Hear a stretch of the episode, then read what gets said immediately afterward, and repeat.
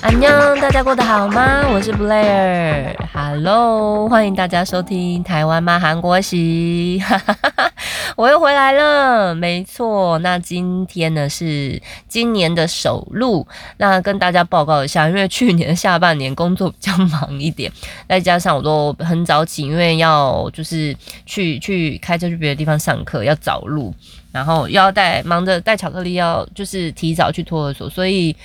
嗯，比较时间都比较赶一点，那回晚上陪睡要陪巧克力睡觉嘛，所以我都是几乎就是就是跟他一起睡着，就是下半年比较没有自己的时间可以好好的录一段就是节目内容上传给大家，中间还是有录啦，但是有一些内容我觉得可能太偏激了，所以就没有上传了。那今年开始呢？我答应我自己，答 我要呃，我答应我自己一定要就是每周或是每两每两周要上传一一个新的新的节目内容给大家听，那分享在这边的一些生活，也谢谢大家持续的收听啦。那我是想跟大家报告一下第一件事情呢，是我在韩国确诊了，噔噔，没错，嗯。我我因为回到韩国的时候啊，我们一月一月中开始到二月底是在台湾带着巧克力回台湾。那我们二月二十七号回到韩国，那自我隔离七天，当然这七天都没事。我们在我们在台湾也没有确诊。后来到三月多两个礼拜之前呢，两个礼拜之前呢，嗯，就是。原本是我小姑确诊，不过我不知道我确诊的来源源头在哪里，我真的搞不清楚。因为我们这中间呢，就是没有外食，只有外食过一次，但是那也是确诊的前一天。然后，嗯，中间有小姑确诊，那确小姑确诊之前两天我们有见过面，但是之后的一个礼拜我们也都没事，一直到第二个礼拜，嗯，我才开始有点喉咙痛啊。一开始呢是巧克力先感冒。但是他没有发烧，所以我们就觉得不是哭，呃，不是那个，呃，不是不是新冠。我们还带他去小儿科看，那小儿科也没有让他就是验那个，呃，我们现在都验那个抗原快筛，没有做抗原快筛，因为他没有发烧，所以就拿了感冒药就回来了。但隔两天之后换我觉得，哦，喉咙有点不舒服。然后呢，有点微烧，一直到第二天晚上。然后那一天呢，杠先生上班，所以他不在家，只有我跟巧克力。那巧克力那天已经那时候已经感冒大概两两三天了吧。然后换我觉得，因为我已经不舒服了。后来两我开始觉得喉咙不舒服了，两天后的有一天晚上，我就觉得天哪，我怎么？就是手臂酸痛，然后肩膀痛。如果当天晚上更严重的是，我就是下肢开始酸痛，就是很像感冒那个腰酸背酸的那种感觉。想说很久没有这样感冒了，也太夸张了。然后我在自己又量了一下体温，就是微烧在三十七点七吧。然后我有跟在韩在就是在这边的在韩国台湾朋友就是分享我的状况。嗯，然后他就是他就建议我说要去那个快筛，要去做快筛一下，要去做检查啦。但是其实当天晚上我已经自己做了一次快筛，是阴性啊，就觉得应该没事吧。所以我那天是星期日晚上，所以星期一我也没有去看医生。然后一直到星期二下午的时候，呃，巧克力幼稚呃托儿所下课之后，我还带他在就是那个。户外玩了一下，跟他朋友玩一下，还好我一直都有戴个口罩，而且我还发发给就是小朋友们买买养乐多给小朋友们喝啊！想到还好还好没有小朋友没有其他的小朋友确诊，真是吓死我了。然后星期二那天下午，我们玩完之后，就觉得巧克力怎么鼻涕还是一直流，所以我就带他又去看医生。然后他看完之后就换就换我，我就说医生，那我也要看一下。我说我有点感冒，然后我说一下前两天的症状，又有点发烧，所以医生呢就建议我做抗原快筛。我说哦哦哦好，一定要做嘛，因为那个医生呢真的插的又深又痛，而且他不是只戳一边的鼻子，他是伸进去。是它虽然那个就是他用的那个叫什么棉花棒很细，是很细的那种，但是它真的插的很深，我不知道为什么。然后转的非常的用力，我都觉得超痛的啊，那时候做的时候，我因为不已经不是第一次给他做那个快筛了，所以我那时候说哈，医生一定要一定要筛嘛。他说因为我有症状，所以就一定要筛，真的超不舒服的。做完之后，我想说没事，就在跟外面跟那个巧克力等，结果竟然是两条线，我都傻眼了。那后来医生就说，那巧克力也要做，因为要确定他有没有被感染。结果呢？他也没有被，他没有被感染。那时候想说，哦，还好他没有被感染，所以我就回来自我隔离七天。但是因为，但是因为巧克力就是有被感染的那个，呃，被感染的那个叫什么？中文，哇！呃，被感染的几率很大，被感染的几率很大，所以呢，他也跟我在家里七天。那杠呢？杠先就是我老公，他是在第五天的时候，我就说，因为这中间他一直觉得他有喉咙痛，什么不舒服之类，我说你再去做一次快筛啦，你不要在家里做，就是去那个医院做比较好，因为做现在去医院做抗原快筛是免费的，韩国已经没有免费的 PCR 了。然后他去做了两次哦，就是被戳了好几次皮。鼻孔自己在家里塞，然后都是阴性。可是，一直到因为刚刚说看医生星期二嘛，一直到星期五的时候，他就说他 真的不太舒服。我说你就再去做一次，结果噔噔阳性了，但。他有点开心，原本一开始那还开很开心，就是可以好好的在家里休息七天。然后他回到家之后，身体非常非常的疲劳，非常不舒服，而且就开始发烧，他也发烧到三十八度、三十九度，然后中间烧就是呃烧不退啊，就算吃了退烧药，而且他喉咙非常非常的痛，然后第二天、第三天几乎都没有声音，就是一直狂狂流鼻涕，然后发烧了两天吧。就是很不舒服，会发冷的那一种，然后又是全身无力、嗜睡。但我是没有这种状况，我自己的症状是，就是只有微微的喉咙痛，然后一点点咳嗽。那我婆婆跟妈呃跟我妈妈都叫我们喝那个姜茶，所以我们都有煮姜茶来喝。我自己的症状比较好一点，没有呃发烧也只有到三十七点七，然后但杠呢就是非常的严重，然后。结果到那一个礼拜的星期日，巧克力的症状就来了。他竟然发烧了，所以我们觉得不行，因为这中间他感冒鼻涕都还在流嘛，就想说他怎么可能会没有确诊？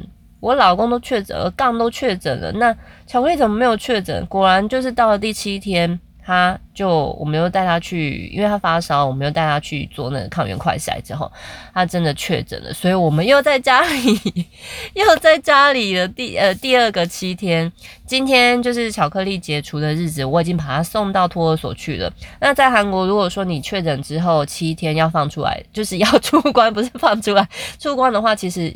是已经不用再验了，现在就是非常的宽松政策。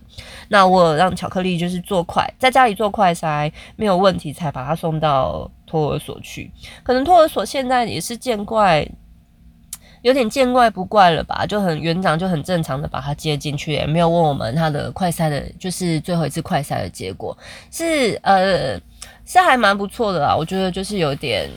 嗯，有点像对待流感这样子，但是巧克力其实它巧克力的症状呢，发烧没有发烧的很严重，大概就是微热，也是三十七点七点点八这样子。那发烧就发烧了两天，所以就没事了。但是他还是就是鼻涕狂流，我觉得症状比较比较有点像杠先生啊，就是喉咙他自己说。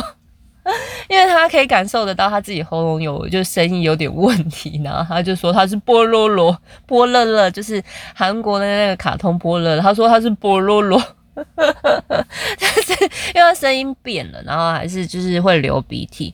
那我个人的状况比较好一点，我觉得会不会跟就是你，如果你已经是打完疫苗的人，那你打疫苗的时候是什么样子的状况？有可能如果。真的不小心确诊的话，也有可能就像是你的症状就会像是你打完疫苗的那个状况。因为呢，我也是打完疫苗之后，其实是没有没有感觉的人，只有手臂有点酸。但杠先生他就是一个完全会手臂酸，然后又全身不舒服的人。尤其是他打第一剂莫德纳的时候，非常非常的严重，然后手又过敏之类的。反正就是一整个确诊下来，有两个想法。嗯，就是就算我恢复了之后，到现在是第二个礼拜嘛，但是呃，大概第八天到现在为止，我的喉咙就是还是会非常的口干舌燥，就是非常晚上睡觉起来，就晚上的时候就很渴，然后你一定要多补充水分，就是要一直喝一直喝，然后。嗯，杠呢？他是到现在到目前为止，他还是会咳嗽。我是没有了，但是不知道为什么鼻就是会有鼻音啊。我还有一个症状是，大概从第五天开始，还是第三天开始，我就闻不到味道了。这非常非常的奇妙的一件事情。这个病毒真的非常奇妙，因为如果说是 Omicron 这个症状有这个嗅觉失去嗅觉的人症状比较少嘛，但是非常奇妙，就突然有一天，哎。我在熏香那个精油的时候，在用精油的时候，在挑味道的时候，竟然闻不到味道，我必须要很近、很近、很近，靠近那个精油瓶，或是靠近那个熏香机，我才闻得到。那时候开始，那时候开始我就觉得不对劲了，然后开始，然后如果做做菜的时候，戴着口罩做菜的时候。就是连煎蛋、煮饭什么东西我都闻不到味道，超惊吓的。但还好，大概三天后就恢复了。但三天后恢复的状况也没有非常的，就是完全恢复，就是还是有一点点要比之前就是一开始你马上闻到味道那感觉不太一样。但现在就是好多了啊，也我觉得应该是完全好了，只是我我也没有咳嗽了。但我老公呢，还就是杠先生还是有一点。还是昨天看到还是是咳的蛮严，咳的蛮严重的。不过他现在是恢复期的第几天啊？今天是星期哦，第三天而已。所以呢，症状应该还是有一点。那现在因为韩国的宽松政策，再加上之前我们回来的时候，每天确诊人数都是十万、五十万，有一次三十万，有到四有到五十万吗？我忘记了，反正就是每天都三十万、十万，一开始十几万，然后现在三十万、四十万。今天呢，就有这几天就有比较下降的趋势啊，但有时候因为周间的关系，因为是周末关系，去筛检的人数比较少，所以还是要看，还是要看星期二跟星期三的确诊人数。但我觉得长期这样下来，这几天已经有一个下下降的趋势了，就是期待，嗯，应该是期待说韩国的生活能够尽快恢复正常。也因为之前在韩国的时候，其实。不太敢带，后来就不太敢带巧克力去室内的那种游游游乐场玩，或者是说，我原本想带他自己出去，带他自己坐火车出去玩，但是因为那个疫情的关系，我也都没有这么做。唉，但是就是希望现在这个宽松政策之后，大家都对这个新冠新冠肺炎感觉就是有点像流感一样，流感化的话。其实应该说，我们也会比较安心恢复像正常的生活。那现在欧美那边好像呃，就是包括我朋友的叙述，或者说我看到一些新闻报道，就是已经像一般，就是已经放宽了，也很少人戴，比较少人戴口罩了。所以希望呢，我们亚洲国家可以尽快走到这个，走到就是走到这个，走到这个政策啊。啊，那最主要还是希望说可以放宽那个边境政策，不管要不要隔离，都希望可以放宽边境政策。我知道在台湾这几天的疫情就是比较严重一点，每天可能就是一百多个，但是 Omicron 这个病毒真的是很难很难抵抗，传播率又非常的快，非常的迅速，而且说真的，我们也没有去。别的地方，就是我确诊的时候，我也很很惊讶，然后我一直在回想说，到底到底我在哪里被确，到底哪里被感染的？我真的想不到，因为我没有去别的地方，我大概只有去我的，诶，我的动线呢，就是家里托儿所，中间就是有去了一次那个就是面试，然后坐了一次，嗯，公车，坐了公车，然后跟什么，坐了一次捷运。呃，坐了一次地铁，就这样子。然后确诊之前前一天我们在外面吃饭，所以不可能是餐厅的那一次。所以这整个是非常的，呃，我对我来说是有点罗生门。所以你已经开始不知道，就是说你的病毒，你的你呃最靠近病毒的地方是什么？是什么时候？而且你走在路上的人，有可能大家都已经确诊过了。所以对不起，我打了嗝。所以呢？这是防不可防，大家还是勤洗手，就是勤洗手啊，就是多消毒。回到家里来，一定要消毒洗手，这样子。那还有，我们目前也是尽量避免外食，如果真的有需要的话才外食。那希望大家就是不要跟我们一样全家都确诊啦，因为大家说还是会有后遗症。